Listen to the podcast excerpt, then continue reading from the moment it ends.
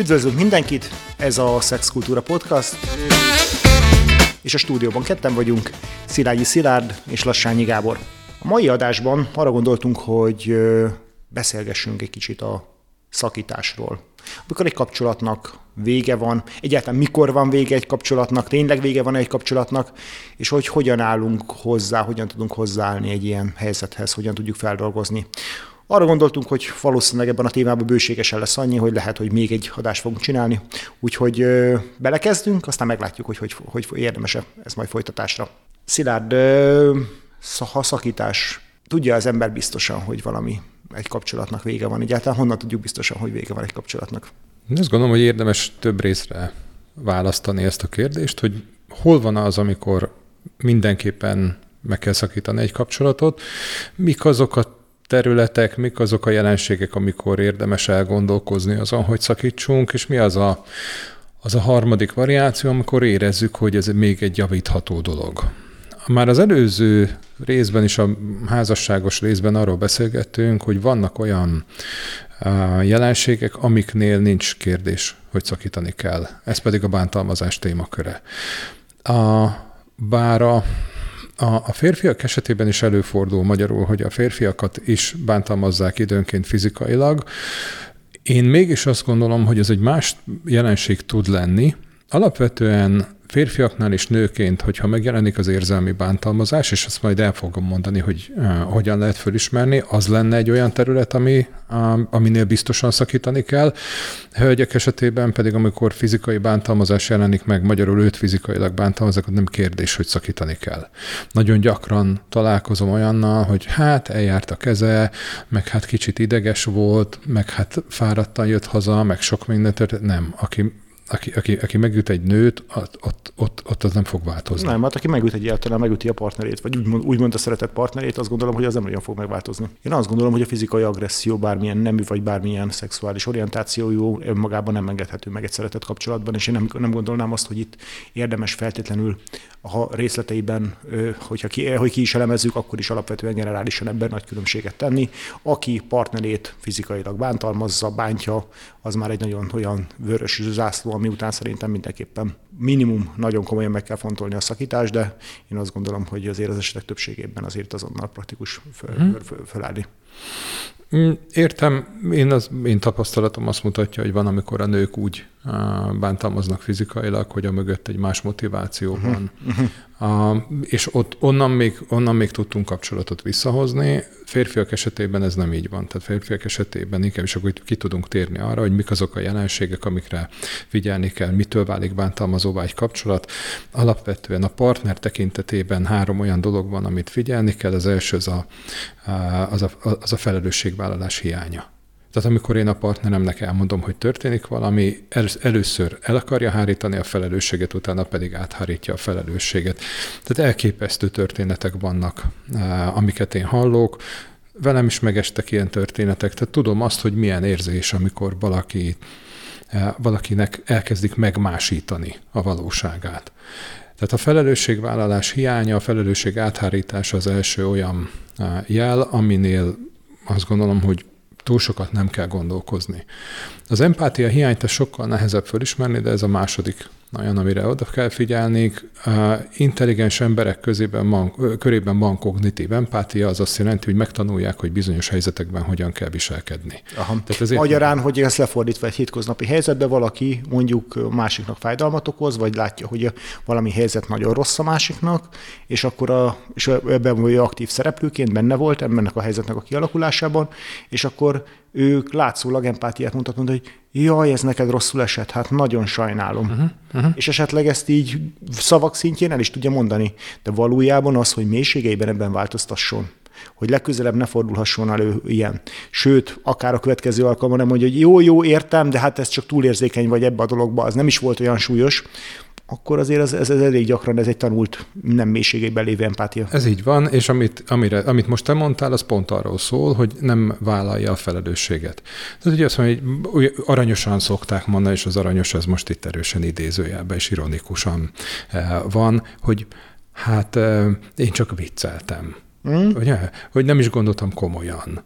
Nem, a felelősségvállás az arról szól, hogy őszintén sajnálom, hogy megbántottalak, és oda fogok figyelni arra, hogy ez közelebb ne forduljon elő.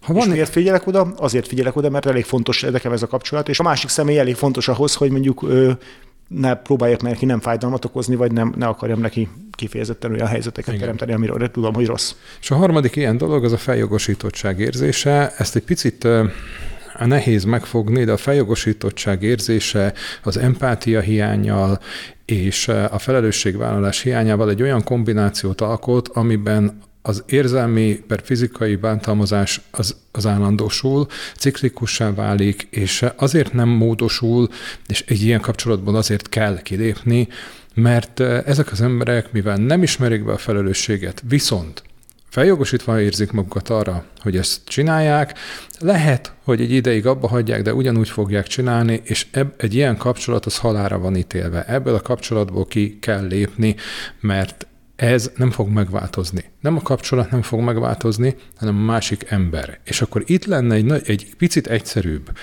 kérdés arra, arra vonatkozóan, hogy mikor kell kilépni egy kapcsolatból, vagy mikor lehet eh, elgondolkozni azon. Azt kell megnézem, hogy ha nekem problémám van, és minden egyes kapcsolatban vannak problémák, nehézségek, fájdalmak, hullámvölgyek, hogy nekem a helyzettel van-e bajom, vagy a másik emberrel. Igen, így van. Ha a helyzettel van bajom, akkor azt gondolom, hogy maga a helyzet az kezelhető. Amikor a másik embernek vannak olyan viselkedései, megküzdései, ami számomra nem elfogadható, ott, ott nyilván érdemes beletenni némi energiát abba, hogyha a másiknak van felelősségérzete, ha a másiknak van empátiája, ha a másik azt mondja, hogy oké, okay, én ezt el tudom hagyni, akkor érdemes beletenni energiát, korlátosan, hogy én ezt a kapcsolatot meggyógyítsam, de alapvetően azt kell, hogy mondjam, hogy akkor, amikor nekem a másik emberrel van bajom emberileg, és mindegy, hogy az a viselkedése, a szaga, a hozzáállása, a mindegy, hogy micsoda, amikor ez emberrel van bajom, akkor, akkor ott az a kapcsolat az nagyon, nagyon a szakadék peremén táncol. Világos. Nyilván ezek azért ideális esetben egy valamikor jó kapcsolat, vagy valamikor mélyebb kapcsolat, az alapvetően azért érze, egy mélyebb érzelmekkel társul. Nyilván ezeknek is számos, számos típusú kötelék köti össze két embert, vegyük le most ebből azokat a hétköznapi helyzeteket, amik egyébként iszonyú fontosak lehetnek, ahol anyagi, egzisztenciális, gazdaság, vagy gazdaságok, hogy az anyagiakkal, akár közös lakás, akár egyéb, egyéb közös felelősségvállalások vannak, ezek nyilván rettenetesen nehéz kérdések, de vegyük csak azt a részét, hogy mondjuk összekötnek bizonyos fajta egykori tervezett célok, ideák, mi ezt szerettük volna, azt szerettük volna, ilyen jövőképünk volt, olyan jövőképünk volt, vagy adott esetben akár nyilván a még nehezítve, hogyha a közös gyerekek vagy egyebek vannak egy kapcsolatban. Iszonyú nehéz ezeket a kötelékeket elvágni, eltávolítani. Ugye most így felsoroltuk a néhányat azok közül, ami biztosan az a felé indikál, hogy szakítani kell, válni kell, szét kell menni, és akkor itt a házasságadásban is beszéltük. Nyilván ezek közé tartozott még, amikor megalapítottuk, hogy nyilván ez a másik személyével részben baj, hogyha eljutott egy kapcsolatod, ahol már kifejezetten fizikai undorral, vagy, vagy kifejezetten egy olyan erős taszítással változott az egykori vonzalom, amivel nem nagyon lehet mit kezdeni. Tehát én azt gondolom, hogy onnan például nagyon nehézen lehet visszahozni egy kapcsolatot, hogyha a másiknak már a szagát se bírom, ha már a, ha már a közelém, közelemben van, már ideges leszek, és, és, és folyamatosan, folyamatosan egyfajta undort, frusztráltságot, egyebet érzek itt igazából, ahol igazán nehézé válik, és most kifejezetten az érzelmi szempontú részét veszem a dolognak, amikor ez inkább hullámzik. Amikor az egyik nap nagyon-nagyon erős a vonzalom, nagyon erősen vonzódom valamihez, de egyébként objektíven tudom, hogy rettenetesen nem, nem oké, a, amiben vagyunk, ez valahol halára van ítélve, ez periódikusan rettenetessé válik, el, elviselhetetlenné válik, fájdalmassá válik, újra és újra azok a történetek ismétlődnek, és hát ezekből alakulnak ki sokszor ezek a e, sevelet, senékület kapcsolatok, amik, amik az emberek így megpróbálnak szakítani, aztán mégse tudnak. Én erre gondolom azt, hogy ez egy bántalmazó kapcsolat. Uh-huh. Ez egy traumás kötődés, mert amit leírtál, az pont az a ciklikusság, hogy egyszer a Mennyországban járok, egyszer uh-huh. pedig a pokolban. Egy egészséges kapcsolatban ilyen nincs. Ilyen, ilyen uh, amplitúdói uh, jó kilengések nincsenek egy egészséges kapcsolatban. Abszolút. Abszolút. De viszont azért azt hozzá kell tenni, hiszen ezek nagyon sláger témák sok különböző pszichológiai, meg egyéb magazinokban, meg, meg, meg műsorokban, hogy azért ez sokszor leegyszerűsítés, ha azt vesszük, hogy van egy kapcsolat, amivel van egy bántalmazó, és van egy bántalmazott. Igen, nagyon sok ilyen van, nagyon sok olyan létezik, ahol tényleg ez az egyetlen mechanizmus működik, és viszonylag tisztábbak a szerepek, de sokszor ezek inkább vegyes dolgok, tehát vannak, hogy emberek egyszerűen egyszerre tudnak bántalmazók lenni, és bántalmazottak, és egyébként egy nagyon rossz minőségű, vagy nagyon-nagyon nagyon rossz minőségben tudják egymást folyamatosan egy negatív spirálban belevinni, vagy beletartani. Tehát, hogy nem, nem mindig fekete-fehérek ezek a határok. Hogy nem, ezek nem fekete-fehérek, ráadásul tényleg sláger téma lehet mondjuk a narcizmus, és akkor most már boldog-boldogtalan rámondja a partnerére, aki nem tetszik neki, hogy narcisztikus. Én konkrétan tudok olyat, aki könyvet írt az ex-partneréről, aki egyébként nem volt sem narcisztikus, sem, pszichopata. Ez valóban megtörtént. És ezek az emberek akik ebbe az irányba mennek el, nagyon gyakran a saját felelősségüket nem látják. Uh-huh azt, hogy én belemegyek egy kapcsolatba, ami számomra valamiért vonzó, az pont azért lesz vonzó számomra, mert ismerős. Tehát én valahonnan ezt a fajta kapcsolati dinamikát ismerem. Vagy a gyerekkoromból, vagy családon belülről, teljesen mindegy. Azért, szám, azért vonzó számomra egy ilyen kapcsolati dinamika, mert egyébként izgalmas. Uh-huh. Tehát baromi jó, hogy ugye ezt szokták mondani, hogy milyen olaszos család vagyunk, hogy mi uh-huh. hangosan beszélünk, meg hangosan vitatkozunk túrót, ez nem, nem egy olaszos család, ez egy bántalmazó család, ahol nem, nem érdekes a másiknak a, a, a személye, és nem érdekes a másiknak az érzelme. Ott, ahol ahol viták vannak, ott nem feltétlenül jelenik meg a bántás. Uh-huh. Ahol a bántás megjelenik, ott viszont azt gondolom, hogy komoly problémák vannak. Nyilván ez egy olyan ország és egy olyan gondolkozásmód, főleg itt egy ilyen kicsit ilyen kelet-európai zárványként, ahol nekünk a megértés és az empátia, a másikhoz való odafordulás, az nagyon gyakran valami gyengeséget jelent.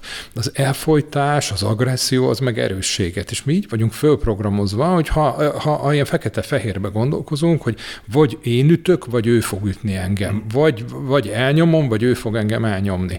Egy ilyen kapcsolati dinamika az óhatatlanul arra, arról fog szólni, amit te is mondtál, miközben egy egészséges kapcsolat azért, azért egy egyenrangú kapcsolat, amiben a, a szerepek azok, azok, azok változnak, de az egyenrangúság az megjelenik. Abszolút. Visszatérve akkor a szakításra és a szakításnak a okaira, illetve arra, hogy mikor érdemes vagy mikor praktikus szakítani, én azt gondolom, hogy részben ide sorolandó azok a részek is, amikor valakinek vannak határozott céljai, elképzelései az életben, és azt látja, hogy az a kapcsolatban lévő ígéret, ami az elején ott volt, az egyszerűen biztos, hogy nem fog megvalósulni. Nagyon feketén-fehéren, egyszerű példa erre, valaki mondjuk 20 évesen találkozik egy másik emberrel, vannak terbevéve, hogy mondjuk családjuk lesz, gyerekük lesz, stb. És ott állnak 5-6 év múlva, és látszik, hogy a partnerükön az esze ágába sincsen, hogy ebbe az irányba tovább vigye. Viszont közben telik az idő, ő szeretne gyereket, szeretne családot, és a másik pedig, hát nem tudom, majd lehet, hogy egyszer mégiscsak, de én most igazából nem.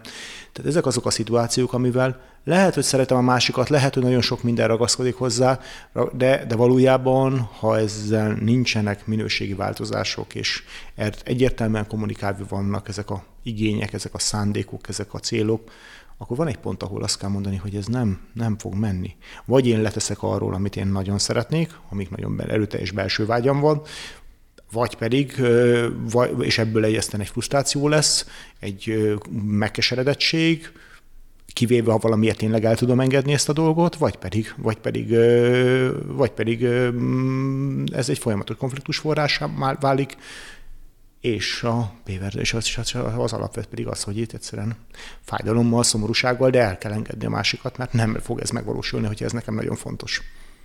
Szerintem állati fontos dolgot mondtál most ki, ami a nehézség, és látom, vannak ilyen párok, akikkel beszélgetek. A nehézség az az, hogy, hogy szóban még mindig megvan az ígéret. Abszolút. Tehát, hogy itt, itt kell megérteni azt, hogy nem azt nézem, hogy mit mond, hanem hogy mit cselekszik. Abszolút. Tehát amikor már hatodik éve vagyunk benne az általad említett példánál, és konkrétan van, ilyen hatodik éve vagyunk benne egy olyan projektbe, hogy, hogy gyereket szeretnénk, de még valahogy még mindig nem jött össze. Uh-huh. És amikor így nagyon, nagyon fog, fogékony lennék a gyerekre, akkor, akkor, akkor mondjuk a férjem éppen nem ér rá. Hát sőt, hát ennek a szélsőséges verzióját, és most az egész konkrétan hallottam, amikor mondjuk a férfi kvázi elszabotálja ezt a dolgot. Mondjuk nem tudom, én direkt úgy maszturbál, hogy gyakorlatilag energiája se legyen már mondjuk érdemes szexelni. Szerintem nagyon jót mondtál meg. Igen, tehát azt kell megnézni, hogy a viselkedés az, az, az, az koherens-e azzal, amit mond. Tehát ha igen, tehát megteszi azokat a lépéseket, az egy más történet. De a leggyakrabban, hogyha megvizsgálom, akkor, akkor, akkor ki szokott derülni az, hogy mást mond és mást csinál. És olyankor, amikor valaki más mond és más csinál, akkor azt kell nézni, hogy mit csinál. Uh-huh. És nem félreértve azt a dolgot, mert nyilván nagyon sok biológiai egyéb okai is lehetnek annak, hogy két embernek mondjuk nem lesz természetes úton gyereke, de azért ez egy érdekes indikátor, főleg fiatalok körében, hogy, valamiért nem akar nagyon ez a gyerek jönni. Én azt gondolom, hogy ezzel kapcsolatosan is azért nagyon sokszor van az, hogy így, hogy így Egyszerűen, egyszerűen nem, egyszerűen valahogy a kémia teszi a dolgát. Tudod, amikor valaki azt mondja, hogy kémia, akkor én mindig kicsit fölvonom a szemöldököt, mint most is, mert hogy mert hogy a női meddőségnek kb. 70%-a az mondjuk ilyen nem felderített, vagy nem ismert. Uh-huh. Tehát nem tudjuk, hogy miért nem esik uh-huh. teherbe. És ennek lehet persze fizikai, meg kémiai okait találni, uh-huh. biológiai okait találni, de én azt gondolom, hogy nagyon sok esetben elhanyagoljuk az elmének a szerepét. Én, vagy a lelki részeknek. Vagy a lelki részeknek a szerepét. Tehát van, vannak dolgok, amiktől áll a szőr a hátam, az egyik ilyen, minden fejbe dől el. Édes jó Istenem, persze, ennek van némi igazság alapja, de amikor azt mondom, minden fejbe dől el, egy olyan ember, aki éppen szenved, arra csak jobban nagyobb nyomást teszek, hogy gyakorlatilag az ő döntése lenne, hogy mondjuk jobban érezze magát, de ez nem igaz. Értem. A, a, a minden fejben dőlet át tudjuk úgy alakítani, hogy mi egy nagyon bonyolult ökoszisztéma vagyunk, egy egy, egy testből, lélekből, szellemből összeállított valami, és minden hat mindenre.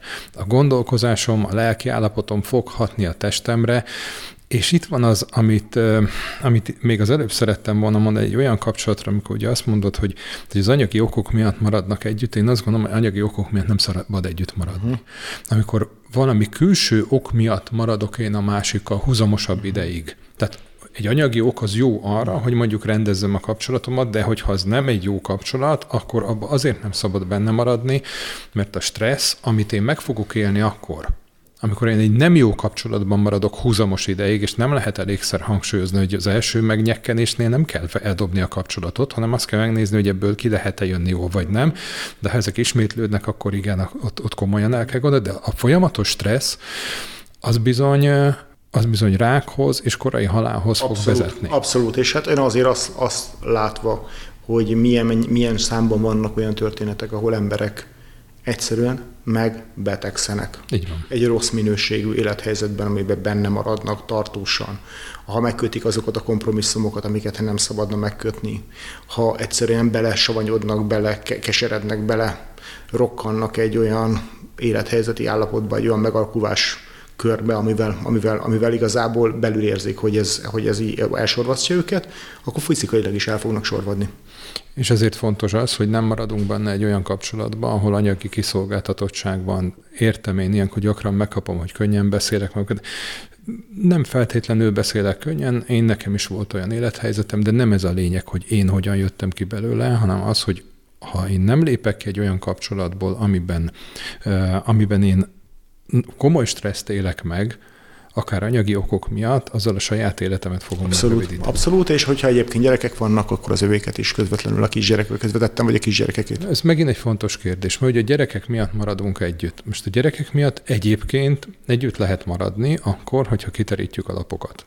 És ha kiterítjük a lapokat, az nem arról szól, hogy leültetjük a gyerekeket, és azt mondom, hogy Jancsi és Juliska, az a helyzet, hogy apa és anya nem szereti egymást, de miattatok, mi most együtt maradunk, milyen jó fejek leszünk. Hát ezzel gyönyörűen nagyon nyomtuk a gyereket. Ennél még a kövérebbek, amikor mondjuk egy kamaszfiúnak vagy egy kamaszlánynak köz, a megkeseredett anyja vagy apja, hogy ja, egyébként réges-rég elváltunk volna, csak Igen. miattad nem váltunk el ezelőtt. Ó, tehát gyerekre nem teszünk ilyen Abszolút. súlyt. És utólag sem. És utó, hát utólag meg pláne nem, mert egyébként meg én azt gondolom, hogy gyakran utólag nem azért teszik rá a súlyt, mert valóban így volt, hanem így könnyen magukkal elhitetni. Ez az egyik, a másik meg, hogy áldozatot sem hozunk hozunk a gyerekért, mert az áldozat ez egy biankó csekk, úgy, úgy csinálunk valamit, hogy várunk, valójában várunk valamit. De a gyerek, a, a kiteríteni a lapjainkat az azt jelenti, hogy elmondjuk a gyerekeknek, figyelj, mi annyira nem érezzük jól egymást, de mondjuk számunkra fontos az, hogy legyenek közös programjaink, fontos az, hogy családként funkcionáljunk tovább, nem áldozatot hozunk, hanem megpróbálunk egy ilyen helyzetben is együtt maradni, és valamiféle közösséget Abszolút. alkotni. Ez egyébként így ebben a formában tud rendben lenni, de azért ehhez kell egy olyan érettség, amelyik van ilyen pár, akivel dolgozom, nekik egy gyerekük van, egy tündér aranyos házaspár, nagyon megkedveltem őket, és, és ők pont tudják rendezni a kapcsolatukat. És most nekik az a legnagyobb bajuk, hogy hát a gyereknek azt mondták, hogy külön költöznek, és miután külön költöztek, és, e, és komolyan dolgoztak a kapcsolatukon, elkezdtek közeledni egymáshoz, és hogy akkor a gyerek hogy fogja megélni uh-huh. azt, hogy egyszer külön költöztek, egyszer semmi. A gyerekek azok tök jól élik meg, főleg akkor, hogyha tudják, hogy mi történik. Abszolút, abszolút. Jó, akkor ezt egy picit körbejártuk ezt a részét, hogy mikor kell szakítani. Beszéljünk egy picit arról, hogy akkor mi az, ahol lehet javítani, vagy mi az a javítás. Van egyáltalán érdemben, felnőtt emberek változnak-e érdemben? A személyiség jegyeket, azokat gyakran Gyakran tévesen értelmezik. A személyiség az, az inkább a megküzdési stratégiáink összessége. Hogyan, hogyan kezeljük a helyzeteket, konfliktusokat, bármit.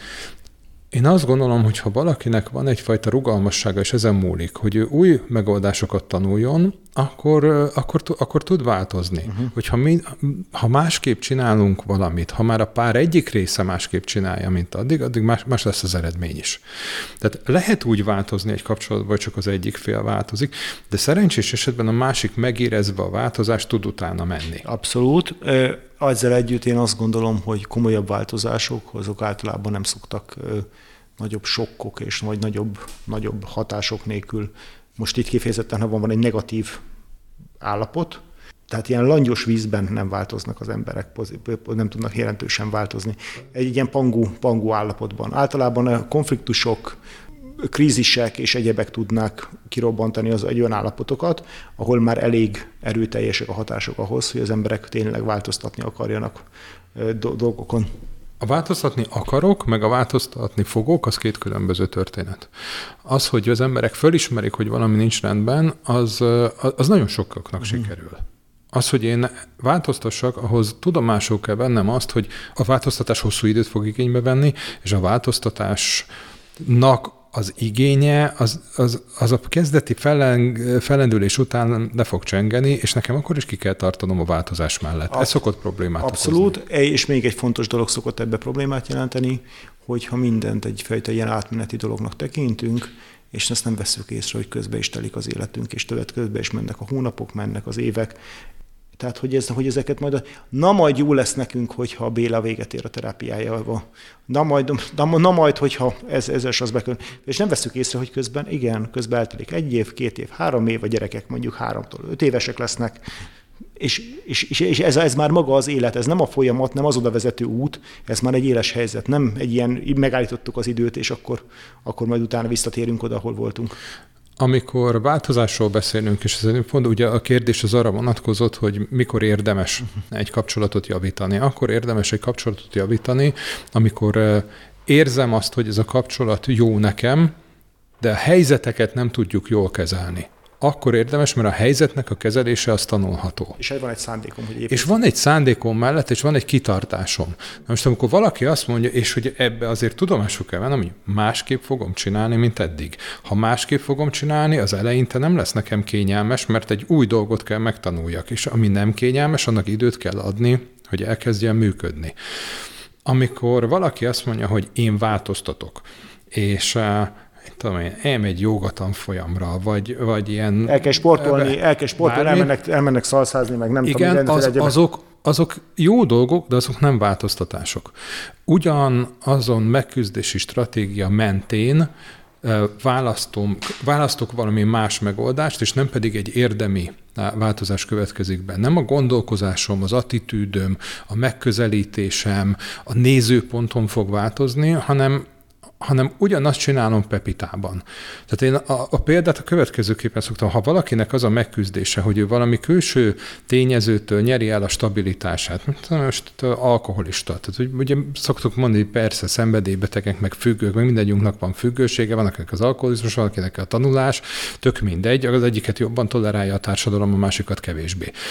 Tehát, hogy függőséget függőségre tud valaki cserélni a leggyakrabban. Tehát ma- magyarul... Hosszú távokat futni. Igen, és akkor nekem van, van ilyen Vagy konkrét...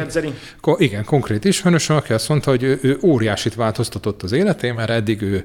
Cigarettázott? Ő, nem, nem cigarettázott, hanem ő, ő munkamániás volt, és ő most rájött arra, hogy az egészséges életmód mennyire jó, és most maratonokat fut. Ami tök jó, mert sport, meg akármi, és ezért mondom, ez jobban tolerálja a társadalom, meg a környezete is, de gyakorlatilag ő módszert váltott, nem pedig gondolkozást. És a változás az ott kezdődik, hogy én nem egy módszert fogok váltani, hanem másképp fogok ránézni a dologra, másképp fogok hozzányúlni, és ennek valószínűleg más lesz az eredménye. Visszatérve a dologhoz, és egyébként, hogyha van is egy változás, azt gondolom, hogy ezek is időszakokra szólnak, és egyébként az a fajta dolog, hogy most akkor megoldottuk ezt a dolgot, és akkor mostantól kezdve rendben van a kapcsolatunk, hát ez egy hosszú távú kapcsolatban, ez egy ideiglenes dolog. Nagyon érdekes dolog, hogy amikor párok elkezdenek egymással beszélgetni érdemben, tök mindegy, hogy mennyi idő óta vannak együtt, olyan dolgokat tudnak föltárni egymás előtt, amit, amit ők maguk sem gondoltak, vagy nem gondolták volna a másikról. Tehát az értő odafordulás, hogy én meg akarom érteni, hogy mit, mi zajlik a partneremben, az nagyon sokat segít abban, hogy egy kapcsolat javítható legyen. És itt jön az, hogy amivel kezdtük, az a, azt ide be tudjuk rakni akár egy záró gondolatként, hogy ehhez az kell, hogy nekem legyen egy empátiám, hogy oda tudjak fordulni a másik felé, és megértsem azt, hogy az ő álláspontja az nem egy ellenség álláspontja, az ő álláspontja az nem rossz. Ő láthatja másképpen. Az, hogy ő másképpen látja, az nem azt jelenti, hogy igaza van. Nekem ez nem az én felelősségvállalásomnak a megkérdőjelezése, nem az én feljogosítottságomnak a megkérdőjelezése, hanem hanem ez egy tök normális dolog, hogy ugyanazt a dolgot másképpen látjuk, és nem egy igazság van, hanem több igazság van, és az övé is lehet ugyanolyan jó, és nem arra törekszem, hogy megváltoztassam a másikat, hanem elfogadjam, és a kettőnk közössége az egy új dimenziót tudjon nyitni, egy új nézőpontot tudjon nekem adni, és akár hálás is lehetek neki azért, hogy egy más megvilágításba helyezi a dolgokat. Mhm. Köszönjük szépen, azt gondolom, hogy ebben a témában elég sok minden van még, úgyhogy ezt folytatni fogjuk szakítással, illetve a nem szakítással, hanem javítással kapcsolatos témakört. Úgyhogy ez volt a mai Szexkultúra Podcast, és hogyha véleményetek van, kérdésetek van, esetleg témaötletek lenne, akkor keressetek minket a Facebookon, az Instagramon, vagy pedig e-mailben. Köszönjük szépen!